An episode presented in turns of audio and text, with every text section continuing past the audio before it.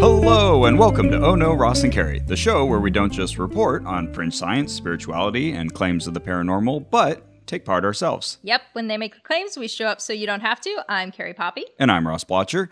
And uh, we've embarked on some other investigations since our Scientology episodes, but I think all of you have been wishing and hoping that we would get back to Scientology. Was a pretty unpopular No, no, they said nine episodes, not enough. We want to hear more. and while we have been summarily rejected from the Church of Scientology, It does seem that way. we have some interesting people we can talk to. And I, I think we brought on a very interesting person today. Yep, yep. A very special guest, Mr. Chris Shelton. Welcome, Hi, Chris. Shelton. Well, hello. Thank you for having me on. Absolutely. So, Uh, Chris, you know Scientology intimately. Maybe more intimately than you wish to. Way more intimately than any human being should be allowed to be intimate with such a thing. if any of you haven't heard of Chris, he's a, a 27 year, well, he was a 27 year member of the Church of Scientology, spent 17 of those years in the Sea Org. That's right. And you were really one of the ground troops. You were getting a lot of stuff done for the church. Yeah, A big cog in the wheel, if you will. Yeah. That's right. Maybe you can just kind of tell people a bit about that. Just a, a quick introduction, because I know you could tell us for hours. Oh, yeah. I have literally written a book about it. I grew up in Scientology. I started doing courses and classes when I was 15. Right out of high school, when I was 17, I joined staff. Which means I started working for the church. Now, this was in Santa Barbara, which means it's a local city church. So it's just for Santa Barbara. That wasn't Sea Org. But after eight years of that, I was frustrated that Scientology wasn't expanding, wasn't growing. We weren't making our goals of clearing the planet. And so in 1995, I moved up, and I use little air quotes here, even though nobody can see me doing that. Uh, but I moved up, got promoted to the Sea organizations, and I worked in the Sea organization from 95 until I left at the end of 2012. That was a fun, fun time. As you, yeah, yes. Well, so I've been learning because, as you mentioned, uh, he's written a book on the subject, uh, Scientology A to Xenu, which I can heartily recommend. I'm almost finished with it myself, and you do a great job in the book of describing not only your own story and what you went through, but how it relates to Scientology's organization, the structure itself, the beliefs themselves. And uh, right. break it all down. And and even though we had our experience that we've described in detail, uh, it's added a lot to my understanding, especially Oh, especially with the uh, higher levels. And and I feel it's it's all very consistent with my story and explains a lot of the things that Carrie and I saw. And and that was kind of one of our first questions that uh, we wanted to ask you, which is just listening to our episodes. Was there anything that kind of stood out to you where you thought, "Oh wow, if they really kind of understood what was going on here, they, they missed out on this piece, or maybe they misunderstood some piece of doctrine or something"? Was there anything that kind of stood out to you, like they really didn't understand that as well as they could have? we discussed when you were on my show that you know your experience with the Dianetics technique was not uh, necessarily what it what I think they would have wanted it to have been, where they basically overran you on that that dog incident or whatever, losing your dog or whatever that was. Right. And I think any Scientologist would look at that and go, oh, yeah, no, they didn't really track with how that would be run or done. Although I have to put my this huge caveat on that because here I am sort of saying that there's something workable to it or implying that there's some workability to it. And yet, in the you know four years since I've left, that could have been a purposeful change. Oh, oh, maybe. like there's a lot of differences. Uh, Let me clarify. There's a lot of differences between how Scientology used to be practiced and how it's practiced now. Even within the last decade. Yeah, oh yeah, yes. Oh, Oh, yes, okay. much in the last decade. But these are nuances that are difficult to explain or understand when you're just getting in. You know, you had to do and experience and go through the things you guys did and experienced and went through in order to get to an understanding that you have now. I could sit for hours trying to explain all of those things to you, but you having lived them, you now have, you know, a much greater subjective understanding of of the experience. Yeah, sure. And Yeah. hearing it described is never going to be as arduous or difficult. You, you know, your imagination can never quite match up with uh, just how insanely boring and, and tedious it can be. Yeah. Exactly. Exactly. I could tell you how boring it is, or I could tell you how tedious it can become, But now that you've done it, now you know how bad it can get. Right. You know. I've got a million uh, questions coursing through my head as we talk. Uh, well, one Yep. that immediately leaps to mind there is just how do they supply so much busy work for everybody? I, I think if you gave me thirty thousand or so, you know, loyal followers and said keep them busy every day, sunrise to sunset, I would be like, mm, what am I going to have them do? I don't know. Uh, but it seems like Scientology always has work for people to do. Uh, Can you describe a little bit just Oh, about? I think I could do it. okay, do it, Carrie. No, I, I don't mean. Oh, I you could just- put people I to think I could make. Yeah, I mean, they do it on such like a basic level. It's like paw through the dictionary, and people are like, "All right, I'm gonna, I'm gonna read the definitions of words 35 times. All right." Yes, the, Yeah. the, the technology, the, some of the methodologies can be quite excruciating. But organizationally, they are, on the surface, they're all about getting in more people. But Mm-hmm. all the actions that they take are so horrifically bad at getting that done. Yeah. But that's what a lot of the busy work goes to. And they do spin their wheels because they're doing things that don't work. They're writing letters to people who haven't been around in 30 or 40 years. Like, that's not creepy Yeah. right? And they don't look at it that way. They really don't think that what they're doing is creepy at all. Or when they Oh. stand out on street corners and are like passing out their their they're doing their what they call body routing, right? I'm going to stop with the air quotes, but you know, Yeah, just When- assume um, an air quote around every Scientology term you hear. Or just around Chris's head. that's right. I'm just the air quote king. But they do this body routing. Like we literally call it body routing. They're going to take your body and route it into the building, right? They're going to Yeah, direct that's it in there. that's pretty Heaven's Gatey. It- well, yeah, but but because Hubbard used these terms and because this is just the lingo, they don't see the creepy factor to what mm-hmm. they're doing, right. and so Oh, wow. so they're literally blind to their own bad spots, and then they're teeth gnashingly frustrated that they can't get more people in, or they somehow can't get the brilliance of L. Ron Hubbard across to people, Right. and but they're blind to their own faults in how they're going about it. I had wondered about that because, for example, I received a phone call at my work number, which I know I never supplied to them from a Scientologist. Mm. And I thought, okay, is this supposed to be a subtle message? Because I gave them a home number, I gave them a cell phone number, but they used my work number. And I thought, oh, are you trying to say something subtle Like here? I can I can find you. Yeah, and if so, that is a really risky venture because that could drive me on either side of the knife point. I could say like, "Oh, geez, I'm scared of you guys. I better pay attention," or I could be like, "Screw you guys, Right. Uh, you're Right. invasive." But you're saying they're just kind of tone deaf to this. That that's exactly what I'm saying. Is that, and this is your run of the mill, you know, Scientologist, right? The the regular Joe Blow staff members. They're just desperate to talk to people and try to convince them of the greatness of Scientology, and they think that the, their attitude they approach it with is everyone's a Scientologist, they just don't know it yet.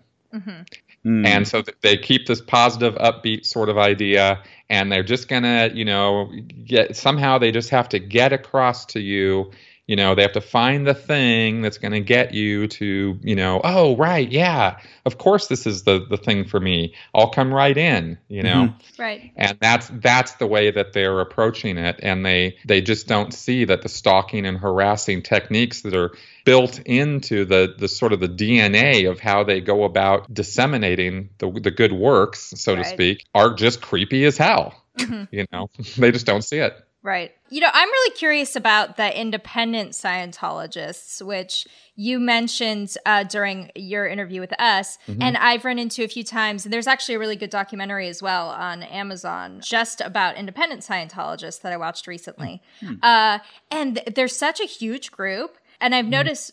Well, okay. May, I mean, not compared to the church itself, of course. But, you know, this is true of a lot of religions. There will be people who leave because they find the organized version of, of the religion unpalatable. But then they'll say, but I still believe the information of the religion. I still believe in the holy text. I still believe in the founder. So I'm going to kind of strike out on my own and still do uh, what the original founder intended. And um, so I think that's fascinating that there are still Scientologists who do that. You're not one of those, I get the impression. Um, But what do you think Ooh. of yeah? What do you think of that? What, what do you think of the people who still say like, well, there's something to auditing. The church is just doing it wrong. Right. There's a it's a nuanced situation. I've come to some conclusions that some might consider controversial, but but I but I stand by them, and that is that I think independent Scientology, for the most part, is a stepping stone in the recovery process of exiting Scientology overall. Right. It, it even feels like you dabbled in that for just a moment, an evanescent second before you realized, like you still wanted to pursue Scientology, but then they treated you so poorly that it kind of drove you just away from it altogether. Oh, yeah. Let me clarify. When I, because no, because I actually did not do independent Scientology, but let me clarify what you're talking about there. I left the Sea organization in December 2012, and I became a public Scientologist, still in good standing, still wanting to do Scientology just like you guys were doing. I wanted to go in, I wanted to pay for services, I wanted to be part of the group. And that was my intention. And I carried forward on that intention, like with both barrels. I was stopped by Scientology because the Sea organization is a vindictive organization. And when you leave it, they want you and expect you to just kind of disappear for a little while and just kind of just kind of float away and then sort of come back on your, you know, crawling to them and asking, you know, to please, please, sir, may I have some more sort of attitude. That, that's exactly how they expect you to be, very um, penitent. And then they, you know, you pay off your freeloader's debt, you do your lower conditions, you do the amends that they want you to do, and they'll, through their good graces, they'll let you back into doing services in Scientology. Well, I didn't, I was so kind of naive and really stupid as a as an ex Sea Org member that I didn't know that that was what was wanted. I thought I could just get on with being a Scientologist, right? this is all unwritten moral sort of cultural stuff within this within Scientology's world. And you said So- you kind of forgot your previous feelings towards ex Sea Org members. Exactly. I did. I did. I was very naive.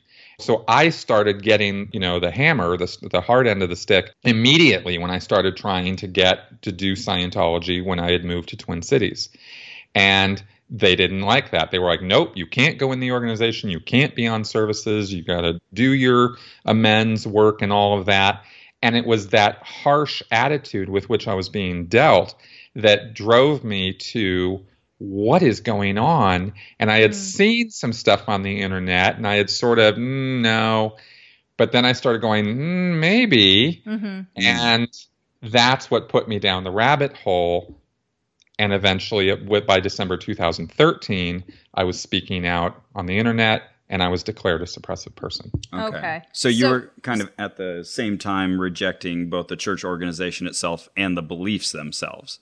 I did. I skipped right to right to go um, because in going down the rabbit hole, going down the internet, learning all this stuff, I found out very quickly how what a fraud L. Ron Hubbard was, and that you know really messes with your head after 27 years of Yeah. thinking this guy is the smartest guy in the world. So 2013 was sort of the the worst year of my life in a number of ways, having to you know all that, and that's one reason why I credit finding critical thinking with being such a, a tremendous good timing on my part that I could learn something that could start putting all of this in perspective and learning about skepticism and James Randi and Carl Sagan. Oh, I'm not the only dupe in the world who's fallen for woo. I didn't even know what woo was, you know, Yeah. and that that was the later part of that year and that's when I started speaking out. So so I skipped the independent Scientology step, but getting back to your question about that, I see it as a stepping stone because a lot of people moved a lot slower than I did in that recovery process, in mm. the discovery phase of finding out that it's not all just current church leadership, but actually L. Ron Hubbard wasn't really well put together. For some people, it's a very slow process. And also, and it's understandable because they want to hold on to the value that they feel they got from Scientology. They invested a lot of time, a lot of money, a lot of energy in it. You know, who wants to just walk away from all that? So they hold on to that. And sometimes they hold on a little too tight. And those are the people who claim the title of independent Scientologists. And then they cherry pick the parts that they feel worked for them. And they reject the parts that they feel didn't work for them. And over time, those parts that didn't work for them tend to grow, and the parts that work for them tend to shrink as they get more and more real world experience and get more time and distance away from the organization and mm. the, the application of it. That's what I've observed. Yeah, that's so insightful, Chris. So for you, do you feel like you've been able to take that experience, those 27 years that now may feel sort of lost. Do you find a way to make those useful in a new way? Uh, like, oh, this is a way that this has made me into the person I am? Or have you cut those off as sort of losses and I'm going to move on with my life in a new venture? I guess I'd have to say both. I don't have any regrets on the whole experience because it is, and I have said it's because it's made me who I am and and and the views that I have and the things that I learned and all of that um, come from all those years of experience. So I don't look back on it and go, oh God, Scientology just took my life from me. You know, I don't I don't do that.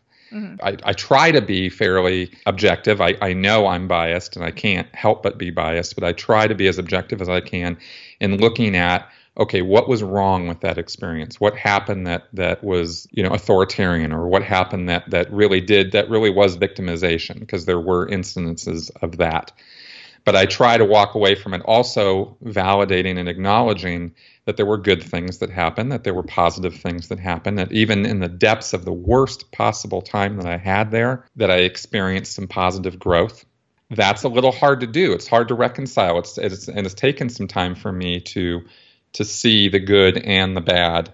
But I try not to paint it all with the paint with a black and white paintbrush. You know, I try to apply nuances to the whole experience. That's what I really appreciate about your approach and, and kind of what you've put out there in terms of your book and, and public speaking you, you didn't leave and immediately just turn into this I, I don't want to say enemy of Scientology, but like, you know, you, you're not painting them in a caricatured brush. You know, you're saying, hey, these are right. these are people, you know, they're trying to get by, they think they're doing good. You're willing to admit some good motives, especially on the people, you know, who are doing all the day to day stuff.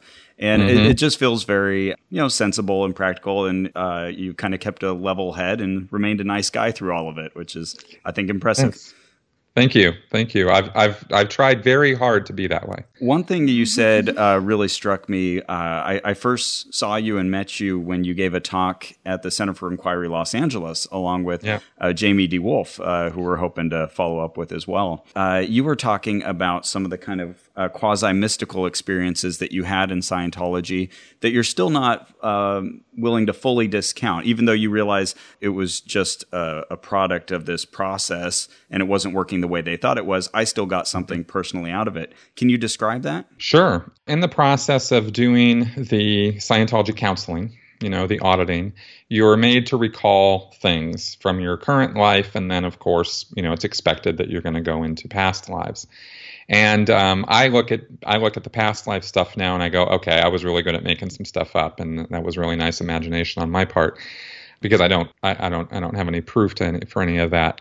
But there is definitely something to be said about looking over the mistakes that you've made in your life, and some of the experiences that you've had in your life, and and memory and whatnot. I know now how horribly unreliable our memories can be. uh, when you're in Scientology, you're uh, under the idea, the impression that it's all available to you and it's all accessible somehow. On the time track. that's right, on that time track. That's right. You know, you sort of, I developed a, a, a way of thinking that almost anything that I could remember probably happened to me at some point in the last 76 trillion years. Yeah, right? God, and right. Just a, matter, just a matter of fitting, slotting it in on the right time, you know. Oh, this was what happened, you know, 36 million years ago. Whereas this thing I'm remembering that's kind of similar to it, well, that was actually 47.5 million years ago, right? right? so you, you know, you just like are, are making all this stuff up there is something to be said for uh, i don't know the words for it you know psychoanalysis regression therapy remembering things whatever term you want to use for it. I will definitely say that you know for a certain number of people uh, for a certain percentage of people there is a therapeutic uh, value to that you know to like oh god yeah. You know because you can look at what you've done in the past you can evaluate it in the present and modify your behavior in the future accordingly. Well, that's what's wrong with that. There's nothing wrong with Yeah. that. And that I believe that the gains that people do get from Dianetics comes from exactly what I just described. Now, does that mean it works on 100% of the people 100% of the time and that there's a reactive mind? Absolutely not. Doesn't mean any of those things. Mm-hmm. You know, but I'll assign some positiveness to that. And I had gains where I had auditing sessions with Dianetics and with Scientology techniques and and did some self-examination like that and changed my behavior and changed my perspective on mistakes I'd made in the past or things that I looked at and I could get a bit of a different perspective on it and went, oh yeah, no, maybe I'm maybe I'm not such a bad person after all, you know, and this sort of thing and have a more positive outlook as a result.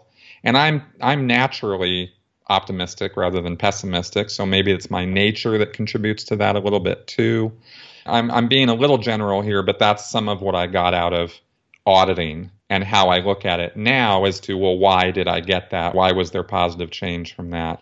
Yeah, sure, there was some. And we're talking about so memories that presumably you were unknowingly fabricating, right? So like so you're remembering being king of Prussia and killing somebody and then you say and then you are like, "Oh, now I'm going to be a better person and not Right. do that." Okay. Uh well, like, okay, I'll give you a very specific example. Is there's a type of auditing which you guys probably didn't even go anywhere near called Uh-huh. uh, false purpose rundown (FPRD), No. and no, but Okay, I'm that's so fine- glad I'm glad an there's an acronym, acronym, yeah. Thank God. Yeah. so, FPRD got you. Yes. FPRD (false purpose rundown) was developed in the 1980s, actually, That and it's a- acronym, by the way, takes just as long to say as the actual words. yeah, But well, go you know. on. Uh-huh. FPRD, FPRD, FPRD.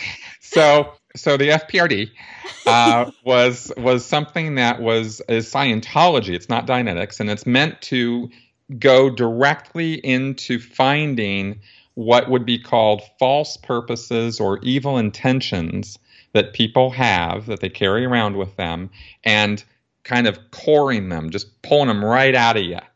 Okay. Okay. So people do bad things all the time. They eat their kids, they steal money, they do this and this and this. Hubbard's theory was that the reason for that was because of decisions that you made as a spiritual being trillennia ago. And you've been operating on those bad judgments or bad decisions ever since. okay. And those decisions were called what in Scientology they're called postulates or or you know mental positive decisions. MPDs, mental positive decisions. Okay. Sorry. Yeah, there we go. but they were made during moments of stress and confusion. Uh, you know, MSCs. All right. We'll stop. Sorry. this is awesome. You guys are actually making up new acronyms for Scientology. Awesome. As though they needed more.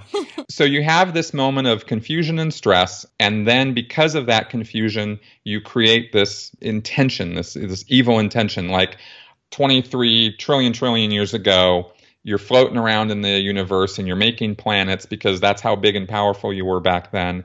And the planets aren't quite doing what you want them to be doing. Now I'm just making this stuff up. Sure. But you So know, they. they're, they're- you know, gravity doesn't exist yet, right? And so you're just kind of, you know, boink boink creating planets and and mashing them together like billiard balls or whatever, and you know maybe putting little populations on them or whatever, and then and they're not quite doing what you want them to do, and so you just make this decision because you're confused, you don't know why this is happening, that you just, you know, oh, can I swear? yeah. Okay, good. You just say fuck it, and you just I'm just going to mash them all together, and I'm just going to destroy everything. And so you make this decision. I'm going to to destroy everything. Right. This is just Uh-huh. this this this decision you make, and you're going to go along in life, and you're going to destroy everything. Well, you could look at that now and see how you know that would affect your behavior over the trillennia Sure. because you're Sure. running around destroying everything because you're carrying around this evil intention to destroy everything. Sounds like And- the biblical flood, but yeah. Exactly. Uh-huh. God has a lot of these evil intentions. Yeah, I guess so. the biblical God, right? Right. You in FPRD auditing, the idea is to go back, recall these these times that you've done horrible, awful things, and find the evil intention behind it and sort of excoriate it, right? I mean, Now, it makes the reason- sense. Yeah. But Yeah, well, yeah, but I I, mean- I, wouldn't say it's the most parsimonious way of uh, explaining these vicissitudes that we have. yes. Well, it's a, it's a, it's an idea. Uh, you know, it's a theory. So Like gravity. so I received about a thousand hours of false purpose oh my god. on- Whoa. Okay, I got a lot of this. A thousand. and and I did that because and, and this is a whole nother story and we can get into this if you'd like to or we can just skip right over it but I did this RPF this rehabilitation project Right. force okay? Well when you're on the RPF this is almost all you're doing. The, the majority of the program is Really? FD auditing. Oh, various parts of your life. So I got a lot of this. So I found a lot of evil intentions that I had come up with trillennia ago, right? Okay. I was still operating on. And the only reason I'm explaining all this, giving all this ridiculous backstory, is because I actually had some positive change in my life through believing that I was excoriating and getting rid of Mhm. these evil intentions from my past. And I no longer felt like I had to operate that way. Okay. And therefore, changed my behavior as a result. I can totally do that. I mean, it's like someone burning sage in their living room and then feeling like, you know, something is gone and the room is cleansed, and whether that happened or not, It it, has a helps. psychological effect and it helps you. Yeah. You got it. And as that psychological effect is not something I'm going to look back on and go, well, that didn't happen or that was all bullshit or whatever. No, no, you know, hey, I, I was a better person for it. Right. Now, is it because that happened trillions of years ago? Hell no. Right. But can you change your behavior through your, you know, through more positive thinking? Yeah, sure. Why not? Yeah. Okay. Yeah. I just want to clarify, just for anyone who's listening, who's like, "What? uh, What the crap is the RPF?" Yeah. So the Rehabilitation Project Force is basically where you, when you're, It's punishment. You've, you've been, you've been a bad, bad boy, and you're sent to the corner. This is your alone time. Yeah, it's a prison program. It's a program of what they call rehabilitation, but it's really re education. And it's very, very comparable to a Maoist re education camp, as described by psychologist Robert Lifton when he did Uh-huh. research on this in the 50s and 60s. And it's a it's a group activity. You're you're sequestered off from the rest of the group. When you're in the Sea organization, this is Sea organization, you you're only with the RPF. You can't talk to anybody outside the RPF unless you're talked to first.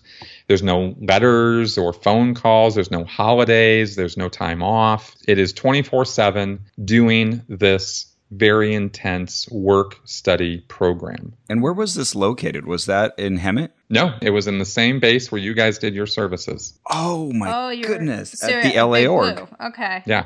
So yeah, now it's not it wasn't in the building where you guys were. It was in a building across the the base. But it was on that base where you guys are. You guys were in the Los Angeles org, which is right on Sunset. right. Mhm. But you walk down the street and you've got Asho, the St. Hill, right? And then you've got Mhm. that big building with the wings and the Scientology sign on it. That is where all the Sea Org members live, that building. Right. And in the basement of that building is Right. where I did the RPF. So that's Okay. on the same block. Yes. Oh my goodness! Yeah. I've, Yeah. I, I've heard about that basement. Yeah. Wow. I live there. It, I, that's why I was initially surprised when you said you had done a thousand hours of this because and we should come back to the RPF. But you also made the point that Sea Org members, ostensibly, when they join the Sea Org, it's with the idea that they're going to get a lot of these services for free. But Mhm. they're so busy working all the time, they never really get a chance to work their way up the bridge. That's right. So That's right. In 17 years in the Sea Org, I did not make one step of progress on that bridge to total freedom. Not one. Man, like you You know, know, very sad. one of the guys that we work with at the LA org, he had been in it for 30 years and he had just become clear like the previous summer. Right. And I remember thinking, oh, that's weird. And the other guy who was working with me, we called Ben, he wasn't clear yet. And he'd been in it for like 27 years. I'm thinking, how is, I mean, that's, that's not even to the OT levels yet. How does That's someone right. who's dedicated their lives to it not even get to work up themselves? And how can they sell this to other people when they haven't experienced it for themselves? And and tell me, Chris, if you think I noticed something valid here. I saw something very different between the people who told us they had gone clear and the people who hadn't. The people who said they had gone clear were sort of were very controlled and sort of had this like robotic demeanor. The guy who was working so hard to get clear and no one would clear him was still very bright and energetic and and like would laugh at our jokes and still seemed very human and I really felt like, well that's why no one will clear you. I'm serious. Like it really felt like, well you haven't reached that detachment they want. Well, it's indoctrinated. and that's that detachment you were seeing is is a result of indoctrination it's not an accident Yeah. you know a lot of the people who work for the organization and especially in the Sea organization achieve those levels before they got into the Sea organization mm-hmm. because you don't make a lot of progress when you're in and i'll and i'll just sum that up by two words martyr complex Hmm. that's that's what happens when you get in there. You just work work work work work and and it's always you're always of second importance. You're always you know yeah i'll handle myself later. I'm too busy handling all these people. So that happens. But in terms of what you were talking about with the detachment when a person reaches the state of clear one of the points of indoctrination is they're given an issue uh, by that was written by L. Hubbard called an open letter to all clears Mm. and it's it's not confidential. You could you could look it up. But he says in there that you are now an example. You have to set an example, right? Other people are going to be watching you and looking at you and monitoring your behavior because you're clear. Hmm. Right. And and there's a certain degree of truth to that. Yeah. So clears and OTs have a lot of attention on themselves presenting a good, you know, what they think Right. is good is a good image. And again, you get that delusional business of they're not aw- they're not self aware enough to realize how creepy and weird that is. They think that's how you're supposed to be, right? Right. So that's probably some of what you were seeing. Do you think detachment is part of that teaching? Is like emotion is supposed to sort of not land in you. You're supposed to be that Teflon pan that that emotion just kind of comes and goes and doesn't land on you. Yes. Uh, yeah. Okay. Yeah, absolutely. It's all a part of. It's not easy to explain, but but the higher up you go, the more free you're supposed to be. This would be the words that they would use. Mm-hmm. The you know, the more free you're supposed to be, the more at cause you're supposed to be over matter, energy, space, and time, and over the physical universe. And so, if you are free of something or are at cause over something, then that means you're not in it. You're separate from it. And that's what they're striving to be. In your experience with it, you might not have gotten to this level of, of view on it, but there's a contempt and a sort of uh, view towards the physical universe by Scientologists. They don't, this is all supposed to be a trap. We're all trapped here. The Earth is a prison planet. The physical universe is Prison a prison. Planet. within. Alex Jones. That's right. Oh my God! You would, oh, but remind me later to talk about the parallels between Alex Jones, PrisonPlanet.com, oh, and I Scientology. will. Okay. L. Ron Hubbard specifically calls Earth a prison planet, way before Alex Jones came Can't up wait. with it. So, Car- Cannot wait. Carrie is really excited. Oh, I just here. made my dog bark. I got so excited. Oh yes. So they view everything around us as a trap, as the Matrix. Wow. And so it's kind of like if you look at actually this is a great analogy. This is a perfect analogy. You know, does Neo go into the Matrix and look around and go, "I love this place"? Absolutely not. Right? He's looking at it going, "This place is everybody here is trapped and I want to get the hell out of it." Right. That's how Scientologists think of It's very, life. very Mm. Gnostic. Just that all of Yes. this is an illusion. Yes. Interesting. Very Gnostic in that the truth will set you free. Right. And that the truth exists in these layers of attainment that you have to kind of work your way up and keep hidden from the no- novitiates, the, the novices, um, right. because it might harm them. And that's, that's an interesting piece of like the OT structure is that, you know, Yep. the, the reason they can't reveal these sacred truths are because it could harm you. Right. And it sounds like you very truly had that fear like, oh no, if I'm going to read this stuff, it's going to, it may kill me, uh, pneumonia or something. Oh no, no doubt. I mean, th- we took that very seriously. That is Yeah. not hyperbole. That is not uh, uh, like a morality tale or something. Scientologists truly believe that if they're exposed to that material before they're ready for it, that they will develop pneumonia and they will die. Pneumonia specifically? Why? Why pneumonia? it's one of the things because it's what Hubbard said. Oh, okay. yeah, I He missed said that you'll get, you'll get detail. sick. you- It'll just run. It'll just rip up your body, and you'll just die. So, returning to the RPF, you were sent to that, and it was interesting. Uh, I think you said in your book that close to half of the people who go into the rehabilitation project force end up leaving. They just like escape because they can't take it anymore. They either barely just taking off one day, Right. or they route out. That's the term that's used for officially leaving standardly. In other words, you've you've left in agreement with Scientology's procedures for leaving, which take months and months and months.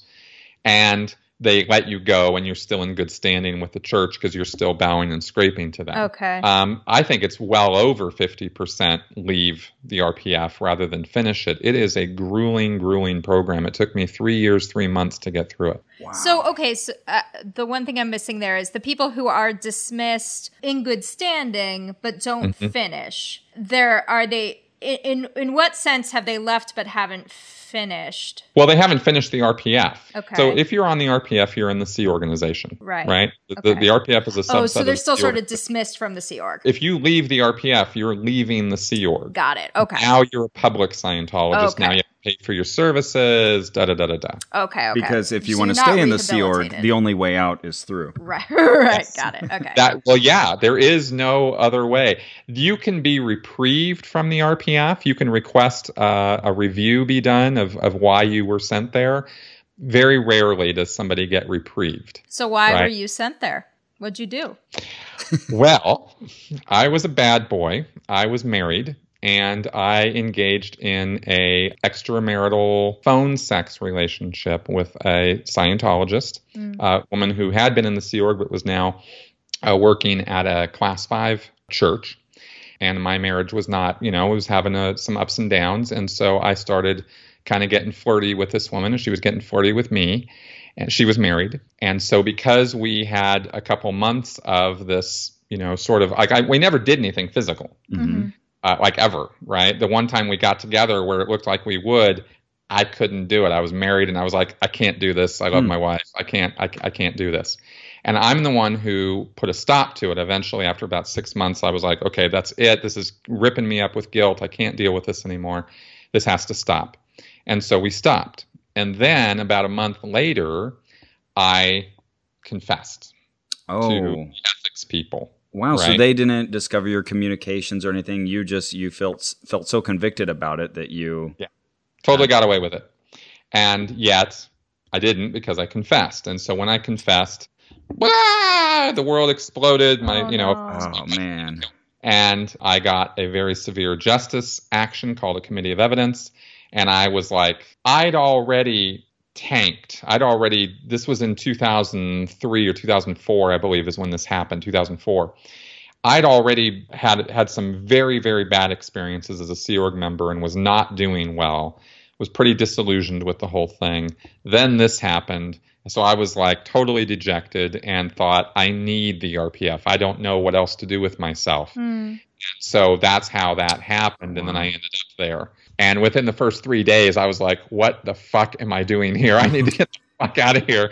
Because it's not about rehabilitation, it's about punishment and re education. And yet you stuck with it for three years. Now, whenever I hear RPF, I get a mental image of someone bent over and scrubbing a toilet with a With the toothbrush. toothbrush, me too. Is did you ever scrub a toilet with a toothbrush? Is that an accurate image? Uh, no, although I did scrub a lot of floors and uh, a lot of toilets. Toothbrush? Yeah, no, I, we had. Uh, They we give you proper uh, utensils? didn't have toothbrushes. I had. Uh, let's see, what did we use to clean toilets? We used uh, toilet paper, sponges, um, you know, things like that. All right, I'm Things creating slightly you. larger. A lot of furniture. I weeded a lot of weeds. hmm Uh, a lot of a lot of hard physical labor. A lot of running. You run everywhere. There's Yes. No walk. Right? do you have to wear any kind of special outfit or anything to s- signal to others that you're on the RPF? Yeah, it's black and gray. You wear black jeans, gray t-shirts. There's no other outfit. You have boots. So that's the uniform.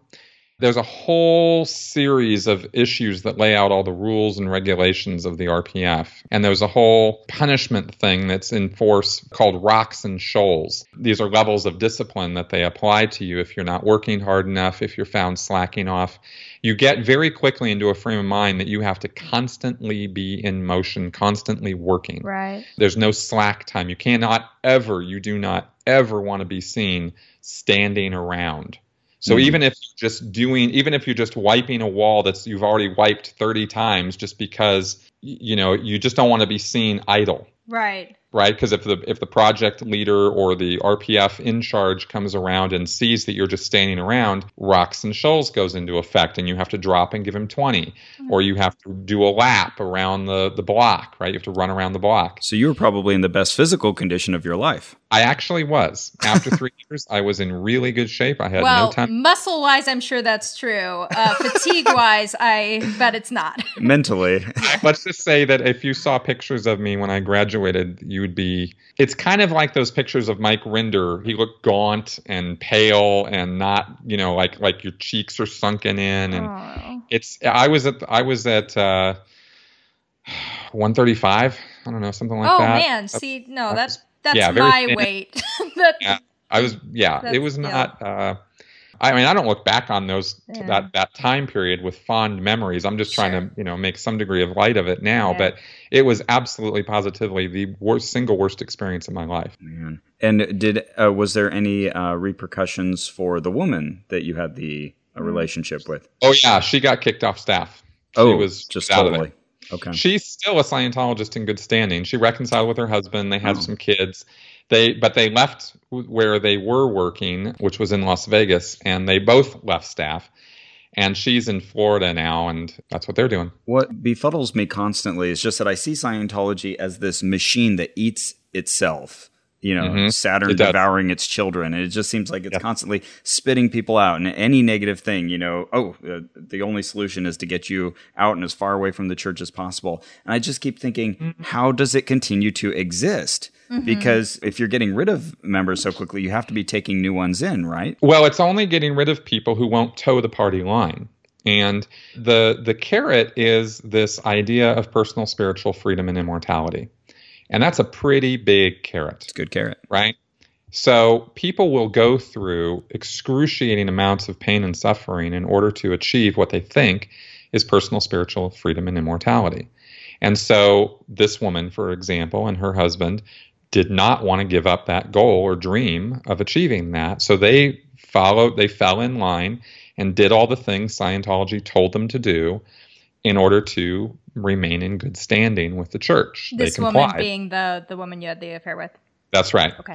Yeah, it's so funny. I look back on it. I, I, I it's hard for me to even use the word affair. I know. I, I, I hesitate yeah, to use it too, yeah. but I don't know what else to say. Non-physical affair. I mean, there's, there's no question about it, and I and I talk about it in the book. I, I, was not. It was not a good thing for me to do, and I'm not proud of it. Mm-hmm. But I did reconcile with my wife, and in fact, I endured that three years and three months almost exclusively because I wanted to reconcile with my wife, who sure. I loved. And during that time, did you get to see her? Did you get to still like? No, nope. you, wow. Even at night, you didn't uh, get to go sleep. my God, no. When I said that we were sequestered from the rest of the group, I mean twenty four seven. We had our own dorms, men and women dorms. It didn't matter if you were married, because even if your wife got sent to the RPF with you or yeah. later, which happened, you, they were over in the women's dorm. You, you were over in the men's dorm. Oh my goodness! So your wife yeah. was located maybe less than a mile from you, but you didn't get to talk to her. No, I saw her a handful of times running oh. past. You know. Oh, oh my! I can't imagine what that would do to me. Yeah, and, and here, and, and here, if the organization, if if Scientology's goal were really to rehabilitate you and to rehabilitate the marriage, then 90% uh, of that would be bringing the couple together, bringing the married couple together and helping you build that relationship back up. But here they separate you entirely, make it it's so funny because they have all these courses on relationships and how to improve your marriage. right. Like we're trying to sell you on them. I'm guessing that this is not in the playbook. Yeah. No. Never talk to your spouse. No. For three no, years. I was evil and I, you know, and I was one step up from being destroyed. I mean, that's, that's mm. where you are when you're on the RPF is you are in the full blown doghouse. And that's where I was. And it was all on me. You know, our relationship troubles and, you know, the reason that our marriage was rocky and all that. Well, clearly it was all my fault because of, you know, look what I did. Mm-hmm. So I had all the reparations to make and all the amends to do. And, and, at the time you bought into that, you didn't question it. Totally did. And I felt I felt like shit for what I had done. So I, you know, so I willingly went and did that RPF program and it got to the point where the only reason I stayed was because I loved my wife and I mm-hmm. wanted to see her again and I wanted to keep that marriage. It wasn't because I was so enamored with the Sea Org because I was pretty unenamored with the Sea Org at that point. But the idea of leaving, no friends, no connections, leave my wife, that was unacceptable to me. So it was really devil in the deep blue sea. What do you do? You know, well, I'm going to carry on and I'm going to get through this program. I'm sure this is in the book and I'm going to borrow it after Ross is done, but are you still with your wife now? Oh, no, no, no, Okay. no. When I left the Sea organization, I left her. What happened was I finished the RPF. We reconciled, we got back together. But then within a year, I was being sent out on projects and missions all the time outside of Los Angeles. And I liked it because I was off base, so I was away from the crazy house, and I was eating better and you know sleeping better because I was out and about. Um, mostly a lot by myself, which I wasn't supposed to be, but I was. that's rare. Yeah, which yeah, I sort of I was kind of good at getting finagling into what I wanted to do within this totalitarian you know, called the Sea Org, right? I make it sound like I was in Club Med. It's like, believe me, it was not even remotely like that. But I was pretty good at finagling what I, you know, getting what I wanted to do. So I was out for about four years. Mm. Mostly, like I, like the longest stretch of time where I was back home with her was a stretch of two months. Wow. So our marriage tanked, you Yeah. know, between three and a half years and then, you know, being together for a year and then I'm out and about all the time. And my perspective while I was out and about was changing. I was meeting people, I was out in the real world, I was seeing things, I was traveling.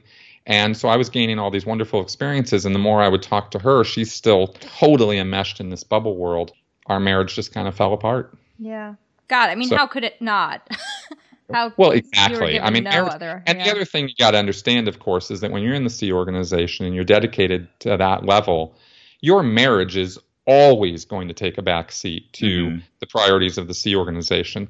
More people got divorced on the RPF than not, Mm. right? Because they're because you're going to be gone on that RPF for a few years, and a lot of spouses didn't Oh, want to deal with that. I'm They amazed you stayed else. together through yeah, the it was. I was a rarity that we actually stayed together for three and a half years while I was doing that program. We we had letters, and she would send me things through the you know through the little mail system, but we did not have direct contact. And the reason you got married in the first place, kind of reminded me of sort of the evangelical Christianity that I was raised in, and that, you know, you were not supposed to be having sex unless you were within wedlock.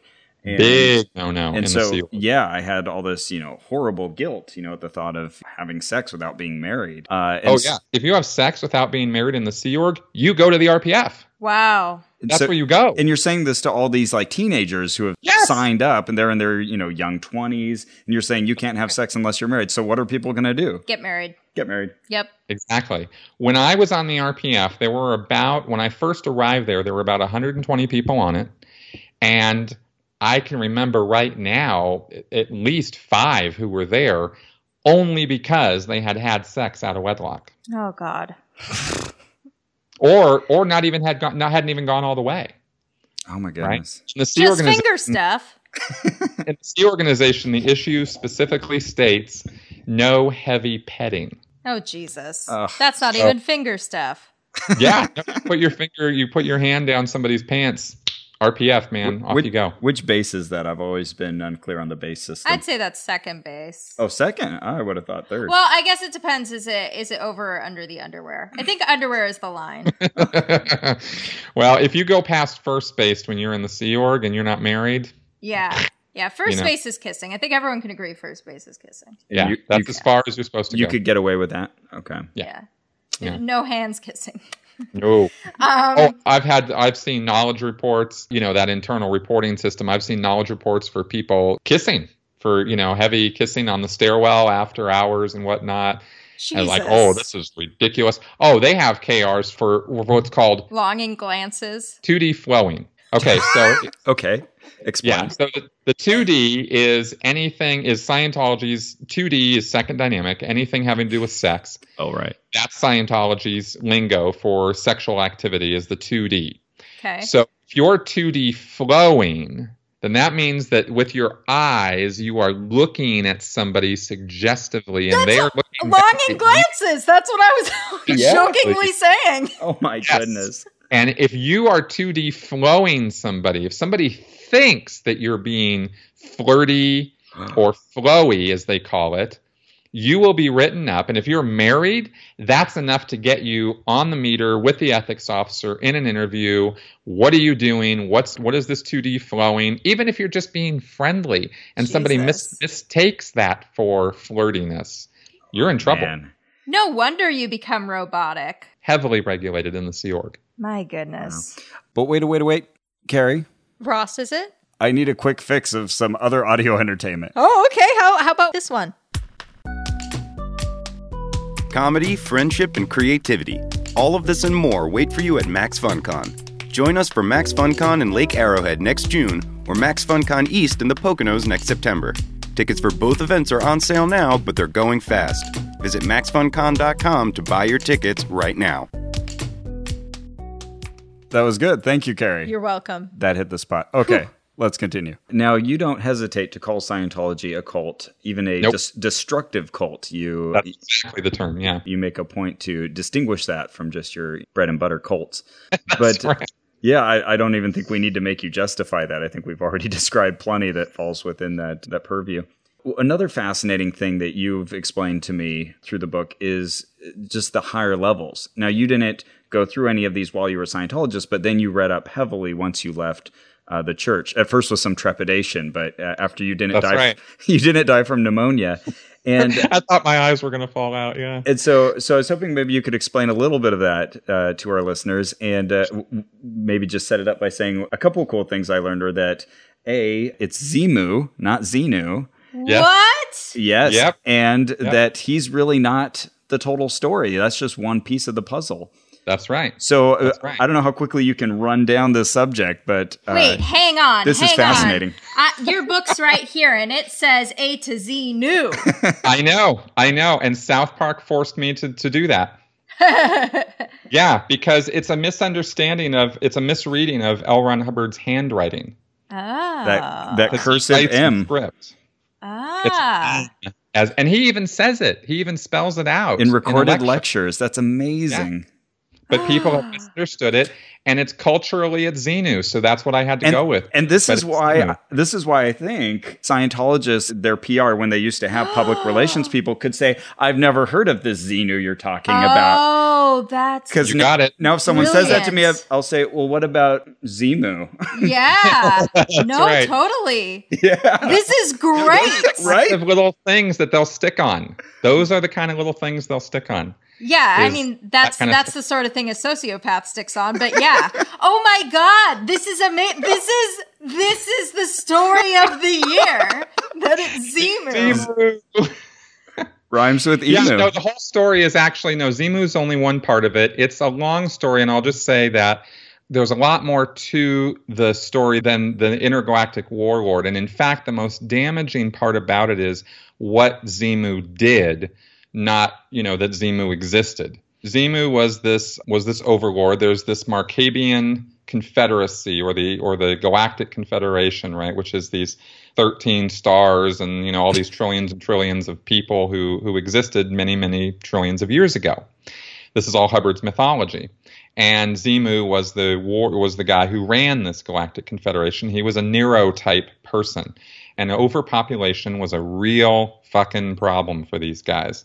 I mean, he Hubbard makes claims that are outrageous about you know like billions and billions of people being on on all the various planets, and so there being like trillions and trillions of people. Well, Xemu's idea to solve this overpopulation was genocide. And so he basically got everybody bundled all together. And the logistics of this are nonsense. And I break down in my book how it's just utter tripe that this story could have any possibility of being true. But he engages in this mass genocide where he ships everybody from all these planets to Earth, which right. was called Teegeeack, and and blows them all up. You know, they they just use all these nuclear weapons and they just they just destroy everybody.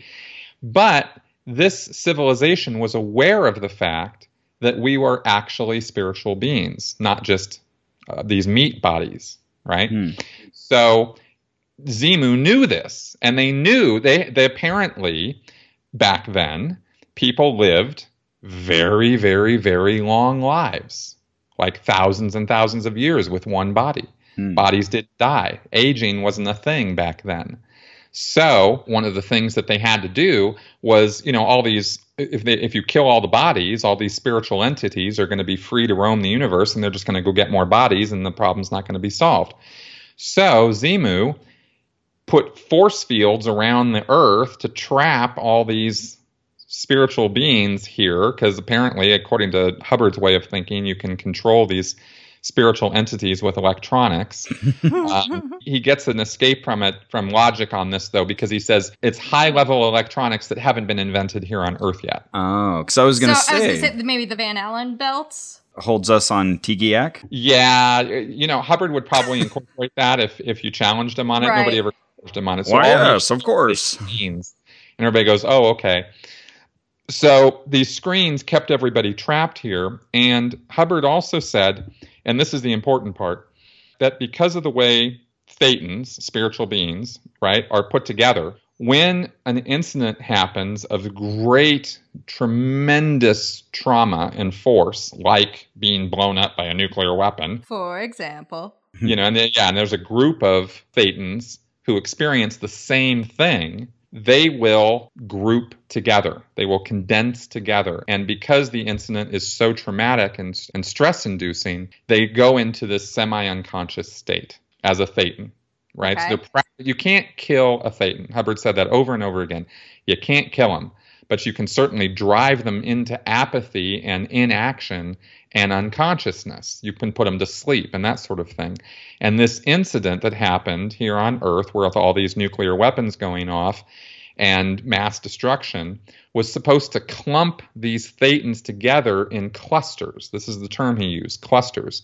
And these near dead, unconscious spiritual entities or thetans eventually somehow hubbard does not describe how but eventually after a few million years the radioactivity dies down life starts evolving on earth bodies start showing up again and these clumps of thetans who have been stuck here all this time trapped on this prison planet start glomming onto the bodies Oh yeah, Homo, These- the incipient Homo sapiens. And it's never That's right. described exactly why or how. That's right. Well, these spiritual entities and these clumps glom onto bodies. This was they say 20 million years ago, which was 13 million years before approximately we split off from chimpanzees. So the t- Evolution is all a fraud, according to Hubbard. oh, well, that explains it. Oh, okay. Great. No, there's a whole other mythology to that. So, Phew. yeah. So these clusters. That's all clusters. cleared of- up. Uh, yeah, so these clusters of spiritual entities, which could be, you know, they're not, they don't have mass, so they could be like, you know, there could be thousands of them in a little gel-sized capsule, right? They're glommed onto bodies, and they're called body thetans, and they because they're only semi-conscious, unconscious, come up for air sometimes and go back down. They think thoughts. They're living entities. Well, there's a there's a single alive you me type thetan who's not semi-conscious Right. who runs the body and he Mhm. and this joe thetan thinks he's the only thetan running this body he doesn't know that there's these gloms of body thetans attached to these bodies now there's there's so many logical fallacies connected with this please let's not go too deep into it because it just falls apart when you start questioning it but this Sure. is the theory the upper levels the upper scientology levels are all about Mm. Finding and addressing these clusters of spiritual entities or thetans or body thetans and telepathically communicating to them and unglomming them from you and freeing them. It, it seems like if if one were to try to sum up this massive tangle of nonsense, uh, it seems like getting to clear is all about like, oh, I'm a Thetan and I have all these bad memories from now and from past lives. I need to get rid of those. Ah, I'm clear now. But wait, L. Ron Hubbard says, okay, you've reached that. Shoot. Uh, it turns out you're actually not completely clear because there's all these body thetans and they've swarmed onto you. And so You then, got it. then OT1, it's just kind of like an informational session. OT2, you're doing like a bunch of auditing. OT3, you learn this whole backstory. And then Yep. you can work off all these body thetans. But then, oh no, it turns out that there's these other ways that more thetans have actually latched Right. onto you. And so then That's in right. the higher levels, you have to continually get rid of those as well. Yeah, so it's like you're you're clear, but you're not alone in your body. That's exactly right. And that's the big reveal on OT3. It's not is not that Xemu existed. I mean, he's just part of the story. The big problem of OT3 is hello, you got body thetans, and you're going to have to get rid of these things. So people accept in Scientology accept the Xemu story because it's an origin story of where all these body thetans came from. But their takeaway from OT3 is holy shit, my life and my own self determinism and free will has been being affected by all these glommed on, half aware thetans that are stuck to me that have been messing with my head and my thought processes my entire life. And I had no idea they were even there.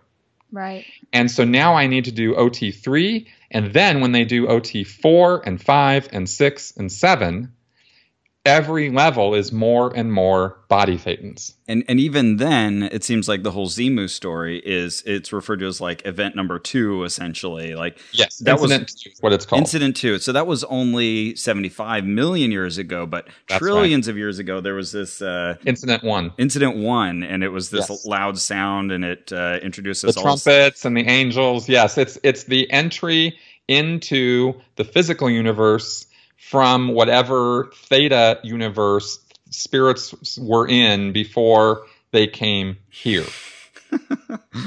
okay. And it's called Incident One. Everybody's got it. No matter who you are, if you're alive, this happened to you. And it's a very short, tiny little thing. There's not a lot of mythology around this Incident One but Hubbard talks about it on the OT3 level as well as all the Xemu stuff. So, Chris, do you think Scientology's here to stay or do you think it's dying? It's definitely on its way out.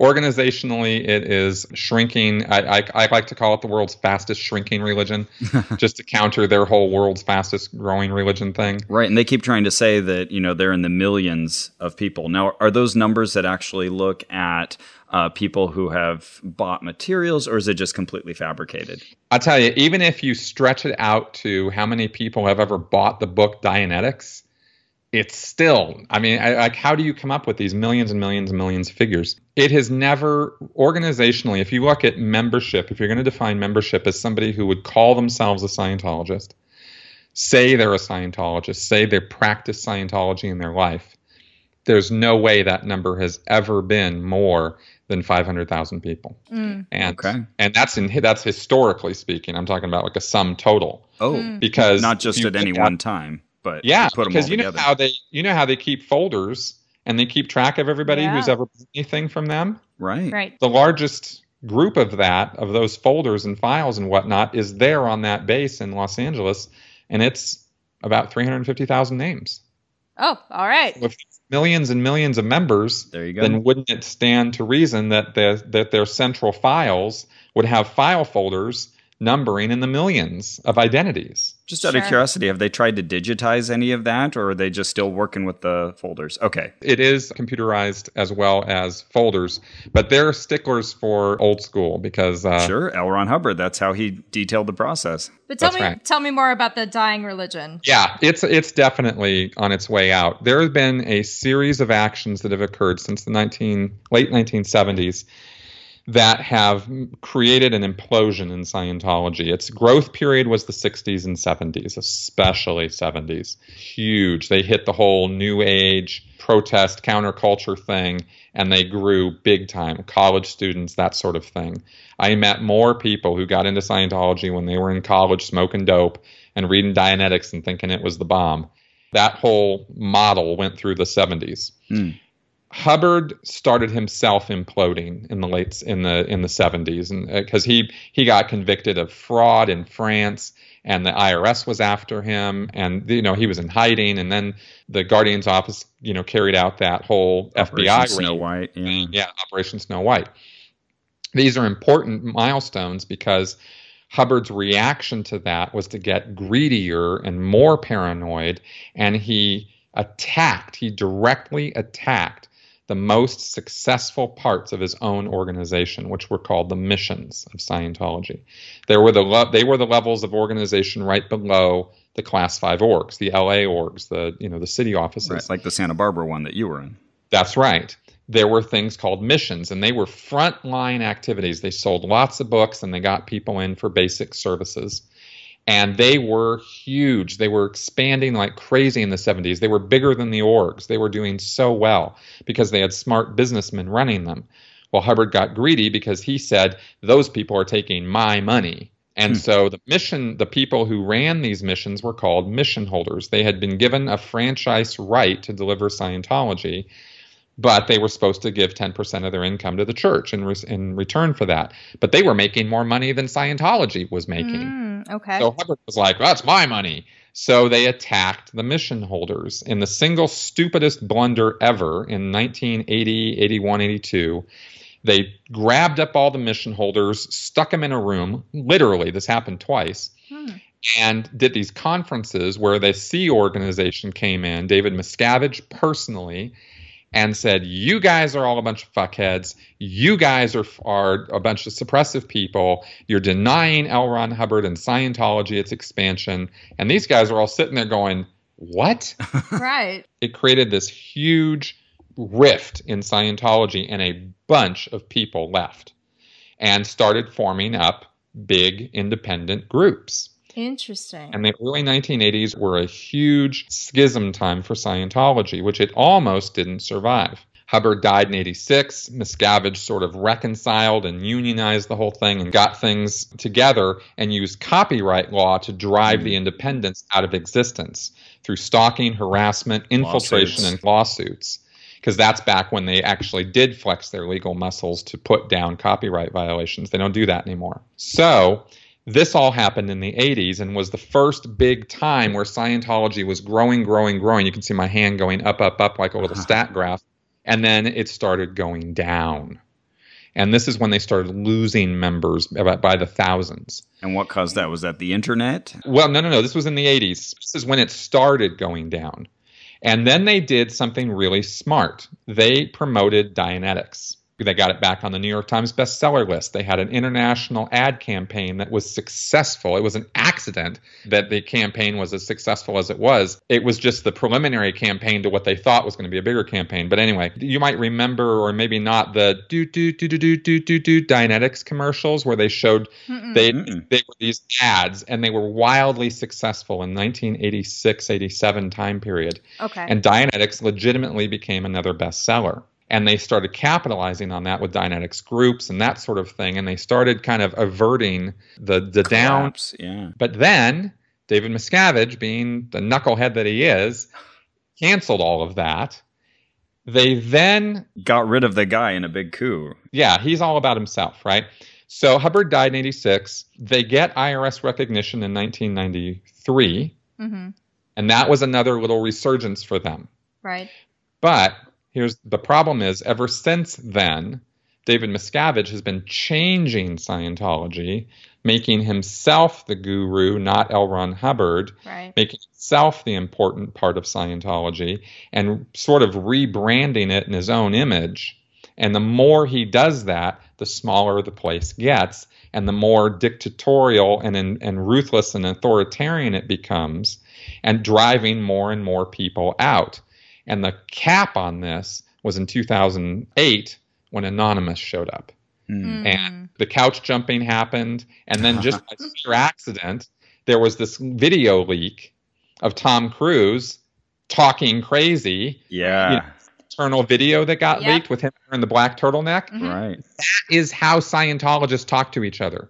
That video is standard plain operate. This is how Scientologists are. Right. But everybody looked at it and went, "Holy shit, Tom Cruise is crazy." Right. well, that's how Scientologists are.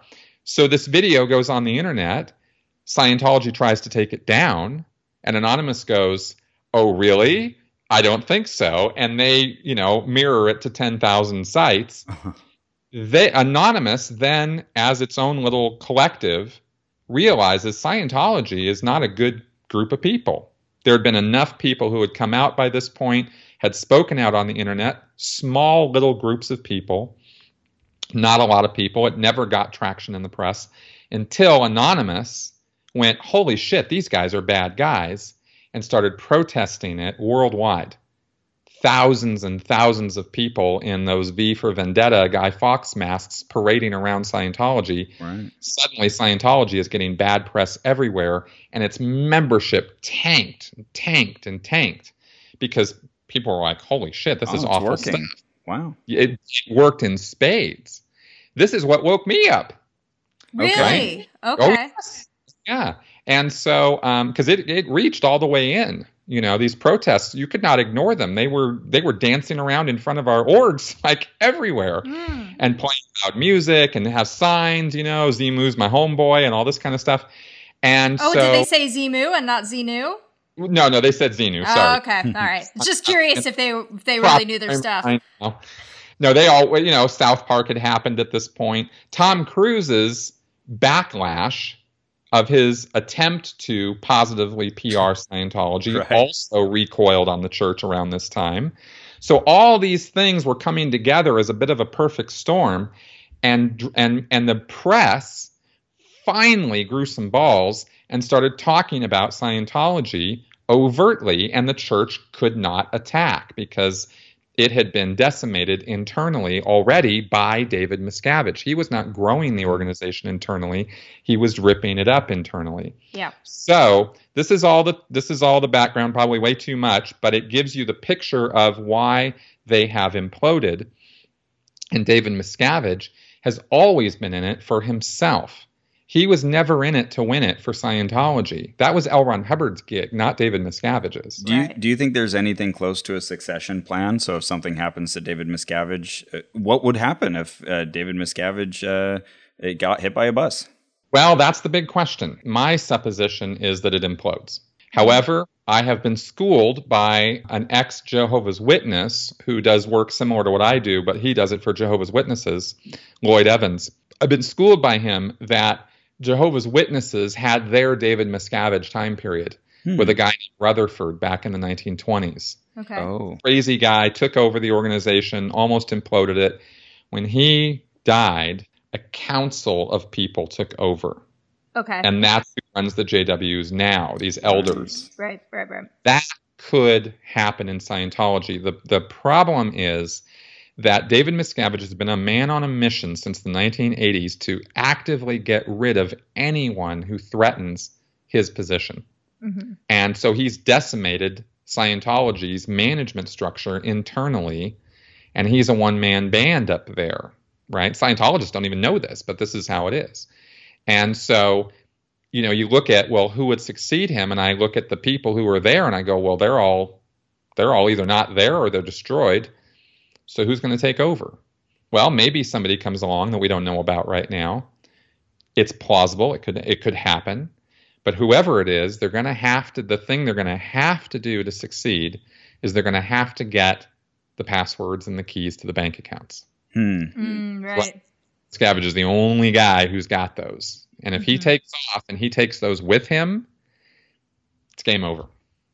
Because that's where all that money is. It's in bank accounts. Wow. He's the one who has all the keys to the gates. And now that they're uh, recognized as a church and not as a nonprofit, it would be very hard for the government to even step in and say, no, no, you have to hand those over because the government It- has so little yeah. oversight. Be a very, very messy takeover process if the government went in there. Yeah. Yeah. You know, it'd be nice if they would get up the gumption to do it, but it's admittedly a tricky, thorny situation. Yeah, You for know, sure. you sure as don't want another Waco and course. you know or anything like that. And I think they're a little gun shy because the government remembers Waco Yeah. and Mhm. the backlash from that. And there was also, you know, proving something versus knowing something are two completely different things Sure. Mhm. you know this this um this lawsuit that had happened recently with Marty Rathbun uh, and his wife Monique down in Texas where they were suing the church because the church was coming after them and stalking and harassing them and that sort of thing was the closest that the church ever came to legally having its corporate veil pierced where somebody was actually going to get in and get behind the PR and actually see how the sausage is made, so to speak, and they were going to get to David Miscavige. They were going to depose him Hmm. in a courtroom. I mean, it was it was a it was it was actually moving forward in that direction. And then all of a sudden, Marty Rathbun or Monique, his wife, dropped the lawsuit a few months ago and just mysteriously dropped it. There's not really a lot of understanding as to why. Huh. And um, and now it's nowhere. That suit's dropped, and there is no other challenge to Scientology that is as strong as that one was. Well, okay, so but uh, there is the Narconon lawsuit that's going on that uh, I presume you know about. That that does see, it seems like David Miscavige is going to have to go to court over that. Mm, we'll see. Yeah. But if it does, that's that's attacking Narconon. That's not attacking the Church That's of right. Scientology. That's right. Scientology could shed Hmm. Narconon in its entirety and not be any worse for it. Correct. Correct. It, it would just be interesting to see, like, I, I guess, just purely to see David Miscavige have to show up in court would be Oh an God. exciting Yeah. moment in everyone's lives. Yes, that would know- that would be amazing. But since you bring up Marty Rathbun, he's an interesting character because he does seem to sort of uh, tread both sides of the. I'm, I'm mixing 14 metaphors right now, but tread both sides of the coin. Uh, but yeah, you know, uh, after. Um, He paddles his on both sides of the river. Right. I saw, I believe it was him after Ruthless came out, saw him sort of defending defending David, hmm which surprised me. Well, that's been a big surprise for everybody. And Yeah. I'm going to say right from the get go, just because of because this is the right thing to say, I have no idea what is motivating him right now. Mm. I have none. I have no line to him. I have no back channel knowledge or secret information from anybody because Marty Rathbun has disconnected himself from almost everybody that he used to know. He mm-hmm. fired his lawyers from the lawsuit. He's disconnected from ex Scientologists that used to be friends of his and whatnot. So I have no line to him, and nobody I know has any line to him. So, mm-hmm. so everything that's said about him and why he's doing what he's doing right now is is pure supposition. Sure. And for, for anybody who hasn't been following this closely, Marty Rathbun used to be a very high ranking member of the church. He defected. defected and then spoke out against the church for a long time, but now Yes. seems to be uh, maybe retracting that. Well, that's what's happening. Is he was featured in the Going Clear documentary from Alex Gibney. Right. Um, right. I actually know everybody in that documentary. I've met them or interacted with them. And Marty's the only one who is now saying, you know, that he's referring to the critic community of Scientology as as a cult in itself. He's calling it the anti-Scientology cult, and he's likening it to a cult, right? That has cult leaders and acts like a cult, you know, with us versus them thinking and that sort of thing. And there are definitely points to be made about any group of people forming us versus them thinking and and and having a follow the leader mentality and groups of people will act as groups of people will do that's just Sure. sociology Yep. um, so you know i don't see that the anti-scientology community is any different than any other group that way we certainly don't what we don't have though and what i will will defend all day long is there are no cult leaders in the anti-scientology community Mhm, there's just a bunch of people who got screwed over by Scientology and are speaking out against it. mhm. Marty Rathbun was one of those people. Now he's speaking out against the very community that he was part of and was uh, quite an opinion leader for because he had been in Going Clear. And a new documentary that Louis Theroux made called My Scientology Movie is coming out. It's already come out in Britain and it's going to be coming to the US, I think, in January. Marty Rathbun is the central character of that documentary Weird. and he's distanced himself from it. Has Huh. badmouthed Louis Theroux. Has said that it was not representative of what he wanted to do. So I think his attacks against the community, and again, I'm going to stress, I think his attacks against the community, uh, against me personally, he wrote a blog article against me personally, are an effort by him to distance himself from Louis Theroux's documentary and from what he thinks is this cult mentality that goes on in the in the ex Scientology community. I don't see that cult mentality, and I'm I now consider myself pretty educated on the subject of cults and cult mentality. Yeah. And he's an independent Scientologist himself, correct? Used to be. Oh, okay. Hmm. Because he's featured in the Amazon, the the one that I saw on Amazon, the documentary about independent Scientologists. Right. He's in that. when he first came out of Scientology and then revealed himself, he was actually practicing Scientology at his home in Texas.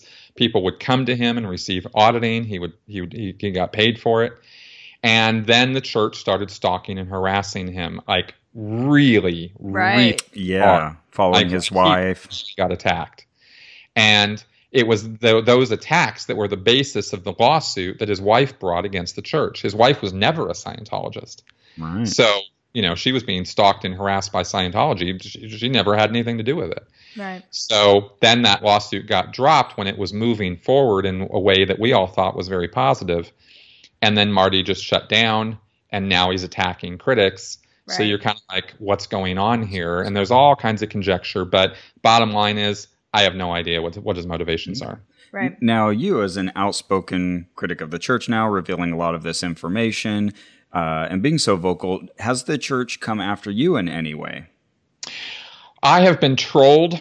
I've had, you know, the the spammy emails and all that sort of thing, but I have not been stalked and harassed, not anywhere re- even remotely like Marty Rathbun and his family were.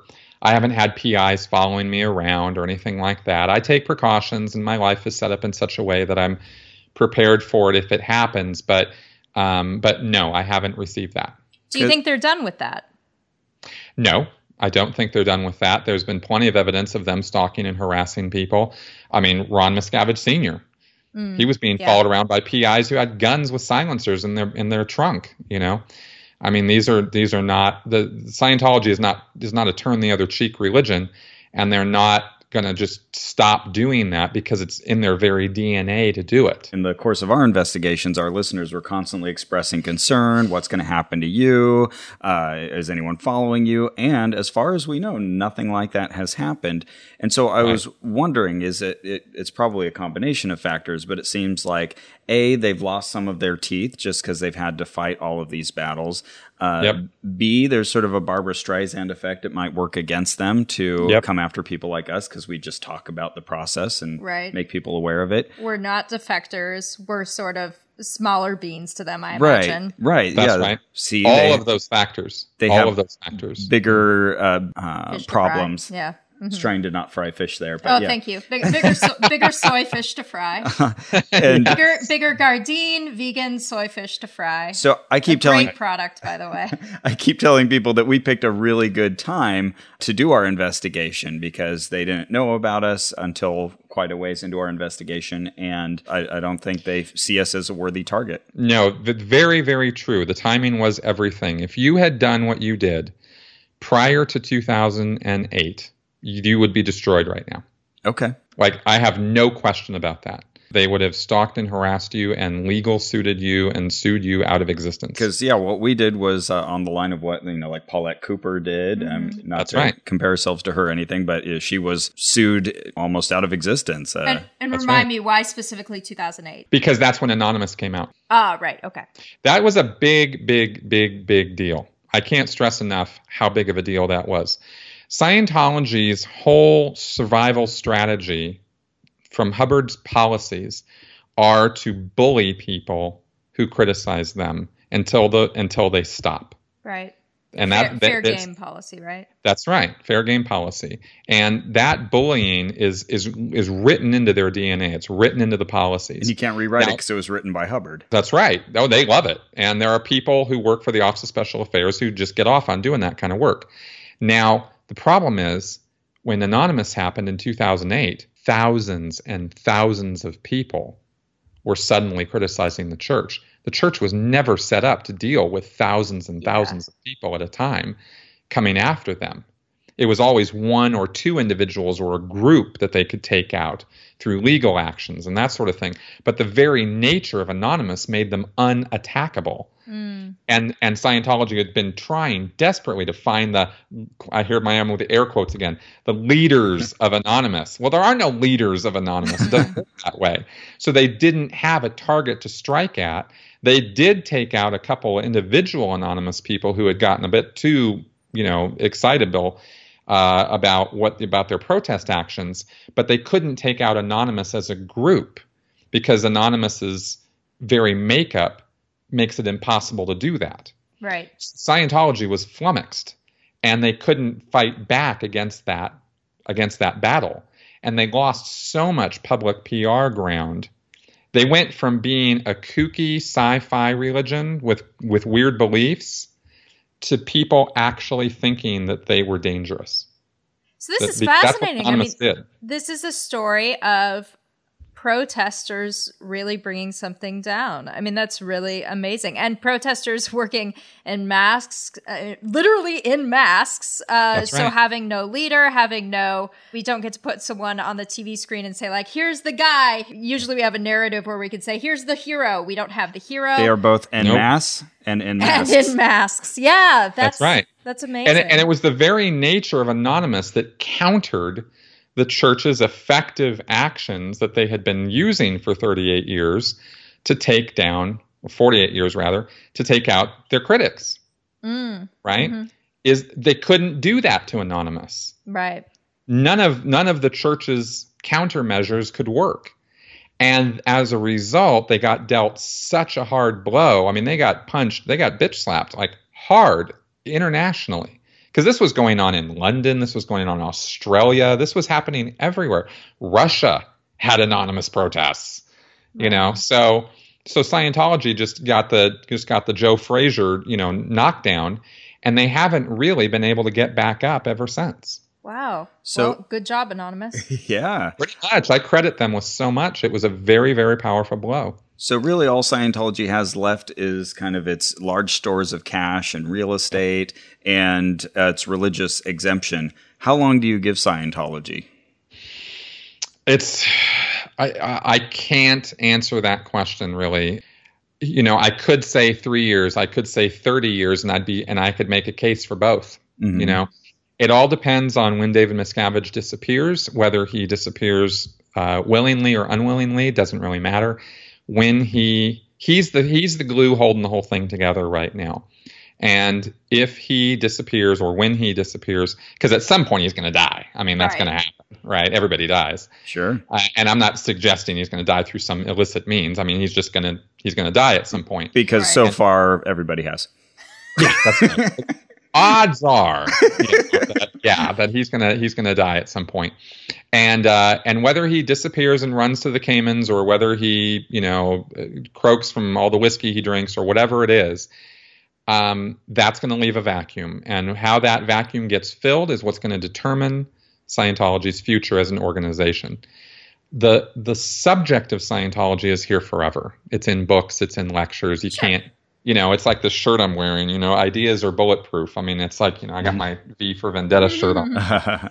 You can't kill an idea, and, and the ideas of Scientology are, are out there. But, um, you know, are they going to, you know, is organized Scientology or like radical corporate Scientology, I think was something Marty Rathbun coined, actually wow. for talking about Scientology. That that thing is on its way out, and I see within the next one to two generations that it's gone. Okay. Okay. So Yeah. you couldn't say three years, you know, you're not sure if it's three years or 30 years, but you wouldn't give it 50 or 60. Nah, yeah. All right. no, Not not, without something. world. Something new happening that we're not seeing right now. Right, right. Not without No. a big surprise. Which surprise. we have to factor for because that that happens all the time. Of course. Uh, that's, Wow. I think, all our questions, but this has been Oh no, we, we amazing. we could come up with 200 more, but um, right. man, uh, it's so fun talking to you, Chris, and uh, yeah, you Yeah. just have such a good attitude about it, and you know so much. Uh, so thanks for keeping the conversation going. Yeah, you're basically like the living historian of Scientology in my mind now. when I have a question, I'm going to go to you. So uh, But yeah, let me know. I uh, highly recommend everybody check out a Scientology A to Xenu. It's a great story, and and you just learn about it from a lot of different angles. And uh, I like the way you've written it. How else can people follow you? on my YouTube channel and on my blog, which is mncriticalthinking.com. I'll have a new three part interview coming up, which will start explaining the culture of Scientology. And I've got two more books coming out. You know, one the, my next book is going to be about human rights violations in the RPF, and I'm actually going to tell the RPF story. Great. Yeah, and then the next one is going to be well, I'll, I'll I'll talk about the next one when I get to it, but it's going to be good. But this culture, this this view of looking at Scientology as a culture and not just a bunch of books and lectures, I think it's an important one. And um, and this this interview will show that because I'm actually interviewing an entire family, not just one person. Mm, wow. and juxtapositioning the different viewpoints of the people as this girl grew up in Scientology. People can see that on my YouTube channel and on my blog. So I would I would love it if they'd come around and subscribe and, Yeah. and check out um, what do I'm doing. And, Wonderful. We'll post that on our Facebook as well. And you recently interviewed us, as we've alluded to a couple times. So Yes, that was a, that was that was really well received podcast, by the way. I Oh, got good. a ton of positive comments on that. I got to thank you guys a lot for for taking the time. Oh, our pleasure. our pleasure. Yeah. Well, uh, everybody go check that out as well. One thing I always like to ask is Is there anything we didn't ask you that you wish we had asked you? You know, I think the only thing that I didn't talk about at all is recovery from Scientology. And for me, of course, that's a big deal because my story is interesting, I guess. You know, my book is not my memoir. The first chapter covers that, but but it's for me the important thing about getting the word out about Scientology is the fact that recovery from it and groups like it because there's only about 5,000 destructive cults out there is possible. You know, getting out is the beginning of life, you know, and I and I I can't really stress enough how how good life is away from these things Yeah. you know? And i've really dedicated a lot of my time and effort now to trying to educate about not just scientology. Scientology is one of many groups that people just get too wrapped up in. And that might be a good way of of putting it is it's just a group you get too wrapped up in hmm. you know? And there's lots of groups that people get too wrapped up in. People get too wrapped up in supporting trump. People get too wrapped up in all kinds of things that we see cult like behavior start to manifest and it's good to get perspective and not get too wrapped up in these things. And that's been the i think for me the most important lesson i've learned from this whole thing is not how bad scientology is. I mean yeah it's bad and it sucks and it's horrible but so is children of god. So is um Shinrinkyo and and all these other groups. I mean there's people are always going to fall for this crap. So if we can until we can educate enough that people don't and uh, you guys are doing that. I'm working on doing that, and I and I think we need a lot more voices of ours out there doing that. You know, I think I think it's the I think it's the walk away from this whole thing. You know, Keep- don't get wrapped up in stuff. Right. Well, uh, keep up the work. Keep rationality working, and we'll uh, we'll see you around. Yes, Abs- thank you so much. Your work is so important, and and uh, and you're a wonderful interviewee. Thank you so much. Thank you very much. Well, that's it for our show, and thanks again to Chris Shelton. Boy, what a great guy! Wealth of information. Uh, we apologize to Chris. We recorded this quite a while ago Yeah, several months ago. and are just now releasing it. But we do have a very fun promo now that we just recorded. yeah, I think anyone who has been following Scientology for a long time will find this promo a little familiar. Enjoy. From the dawn of time, one podcast has unlocked the secrets of science and technology to enrich the lives of billions. And now, after a year where they've unlocked the golden age of knowledge, they're about to hit warp speed and go stratospheric. Wait, hold up. On Ono, Ross, and Carrie, we don't make extraordinary claims, we investigate them. We go undercover with fringe religious groups, investigate paranormal claims, and we participate in pseudoscientific medical treatments and then report our findings to you. And yes, we've even investigated Scientology. Shh, Ross. New episodes every month at MaximumFun.org. Oh no, Ross and Carrie. They show up so you don't have to. MaximumFun.org. comedy and culture. Artist owned. Listener supported.